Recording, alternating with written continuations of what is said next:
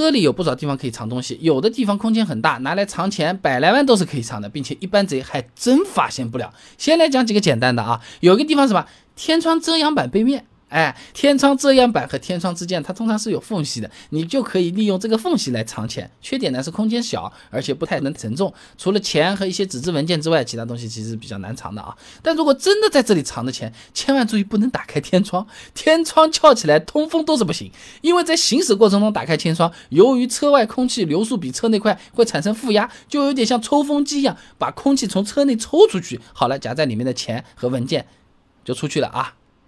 那么第二个地方呢，是储物盒啊，储物盒下面的胶垫，哎的在下面。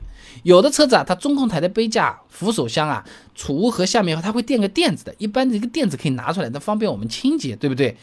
二代呢看起来比较好看，也可以堵住塑料部件上一些什么孔啊、洞啊，就有点像桌子上面的这个桌布，哎，这也就方便我们藏东西了。通常呢，盗贼在行窃的时候，大部分精力都是集中在防止被发现上面啊。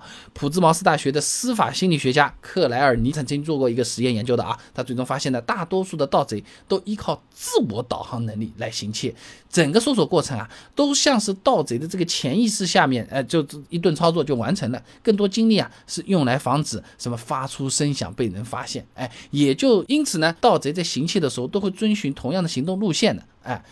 所以说啊，这就有点像是什么篮球运动员，哎，他们做什么运球啊、投篮这些动作的时候，很多都是下意识的、肌肉记忆的，或者说是更多精力还是看球场上谁在防守啊、谁往哪边跑了，这些需要做战略或者决策的这些东西啊，哎，所以说你你这个不同的运动员啊，你去打那个球，他都会有自己的这些风格。那个时候脑子在干嘛？都是看这些东西。那么一般来说了，盗贼正常一般会看什么地方？哟，扶手箱啪打开来看一看啊，手头箱啪打开来看一看，对不对？其他储物格每个地方。方看一看，他不太会是去什么把这个格子打开看看没有关上，嗯，等一下我再打开这个盒子，我把这个电子再拿掉，下面到底有没有？来不及的，他还怕被人家抓呢，是不是？所以说钱藏在这里有可能还是比较安全的啊。缺点呢是也藏不了多少钱。第三个地方呢，眼镜盒，有的车子啊，它的眼镜盒是在车顶的，它和阅读灯总成在一起的，按一下鼓下来可以放个眼镜的，对吧？除了放眼镜之外，你放放什么香烟、口红、小物件也是比较隐蔽的。哎，如果这个贼啊对这个车子不太熟悉，他以为是个灯呢，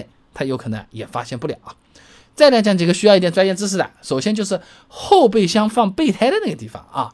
尹辉俊等人在《机械设计与研究》期刊上面有篇论文的，某乘用车备胎舱以塑带钢结构分析及改进上面讲啊，你这个放备胎的地方呢叫做备胎舱啊，那么位于大多数乘用车的行李箱内，它是一个凹进去的一个空间，通常呢是压制钢板构成的，这个地方空间是不小的，不光要放下备胎，还要放什么千斤顶、十字扳手、防盗螺母等等这些常用工具啊。在这里藏东西，一方面是隐蔽，不光是原车它自带这个盖子，后备箱一般上面还盖一个地毯，对不对？第二个空间也比较大。那你如果是换四个防爆胎，你把备胎拿出来不用，哎，那你能放下东西就更多了。虽然我不是很推荐啊，只讲一讲。那按照十七寸的这个非全尺寸的这个备胎体积算啊，全部拿来放这个百元大钞的话，可以放百来万来，没问题的，就有那么大啊。然后呢？车子的保险丝盒也是可以藏东西的，哎，这个东西专业上面叫做电气盒啊。一般车子呢，它会有两个，一个呢在发动机舱里，负责保护外部的 ECU、车灯、ABS 等等电器；还有一个呢是在车内的，一般位于转向柱的下方的左侧，哎，用来保护什么电动座椅啊、电动车窗等等车内电器。少数车子有可能在后备箱里面啊。那么想要知道如何拆卸，可以看看我以前做的视频，空调不冷可能是哪些地方出了问题？啊，上面有详细的实操案例有讲啊。那么。在这里藏东西相对会比较安全的，保险丝它其实又叫熔断器，它就是为了防止发生线束故障、短路等等情况的这么一个保保护装置嘛。那么根据王宇发表在《汽车电气期刊》上面的论文《汽车电线束与熔断器的匹配设计》上面说啊，按照日本汽车标准组织的规定来看啊，导线要能在每天工作三小时的情况下累计使用十年。哎，也就讲这个导线它不是经常坏的东西，需要更换熔断器的情况也并不多，那也就不需要经常来打开这个电器盒了，哎，是吧？藏东西，有些人连电器盒在哪儿都不知道啊。那缺点嘛，和橡胶垫的下面是类似的，你只能藏一些体积不大的一些小东西啊，说不定你以后自己都忘记了。再一个就是手套箱，嗯，哎，一般车子啊，它这个空调滤芯啊，都是在副驾驶的这个手套箱的后面那个位置的。所以说手套箱啊，它是要预留拆卸功能，用来换那个空调滤芯嘛，也顺便方便了我们藏东西啊。不同车型的手套箱啊，拆卸方法并不一样，一般呢会记录在车子的使用手册里面。哎，这个空间大小也不太一样，有的车子呢只能放点钱，有的地方啊多放几个手机和充电宝都没有关系啊。当然注意安全啊！我们只是讨论讨论。那么东西藏在这儿，对车子不太懂的贼他基本上是没有戏的啊！请云发表在《汽车零部件期刊》上面的论文分享给你。仪表板手套箱设计与验证研究上面讲啊，这手套箱完全开启之后，要求后部维修孔在成员视野方向上不可见，哎，所以不用担心贼发现手套箱后面还有空间藏着东西了啊！最后讲一个很专业的地方。车门内部，哎，你这个车门饰板拆下之后，里面其实有很大一个空间，放什么？放音响、电动车升窗器、车门锁等等部件。这样藏东西，藏一个包都不是问题。啊，拆卸需要相当的水平，一般的贼他是肯定找不到，想也不敢想。我们自己去拆，我们也不一定敢。啊，需要注意啊！你东西藏在里面啊，你要注意固定的，否则你开关门乒乓乒乓，藏在里面的东西啊，因为固定不稳，它会发出声响。要么人家就觉得你这个车子坏了，要么就是啊，你里面放的东西了，对不对？辛辛苦苦啊，还拆了个门板放进去的，结果还是很容易被发现。还要注意的就是，你要套上一个密封的塑料袋防水，因为雨水有可能是顺着这个车窗的缝隙，它是可以进入车门内部的。你不套塑料袋，放的又是钱，拿出来有可能都发霉的啊。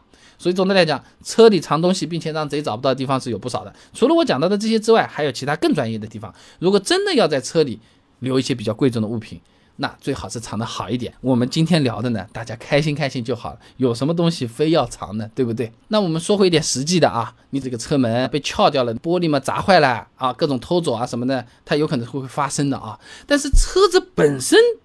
哎，我甩着这个车钥匙，下面一看，我的爱车消失了。这种好像几乎是没有的，对不对？为什么现在的贼啊，他都不偷车了？是偷车不赚钱吗？还是说现在的车子没有办法像电影里面方向盘下面两个键，哔哔哔哔，哎，它就可以动了？现在电影里面到底怎么偷车的？现实中又是怎么偷车的？哎，电影里面都是警察开一个车门架在那边，就跟你啪啪啪啪对射。哎，这真实当中的现实社会当中的这个警车。它到底防不防弹呢？能不能挡子弹呢？想知道这些很简单，关注微信公众号“备胎说车”，回复关键词“有趣”就可以了。那我这个公众号呢，每天给你一段汽车使用小干货，文字、音频、视频都有，挑自己喜欢的版本就可以了。备胎说车，等你来玩哦。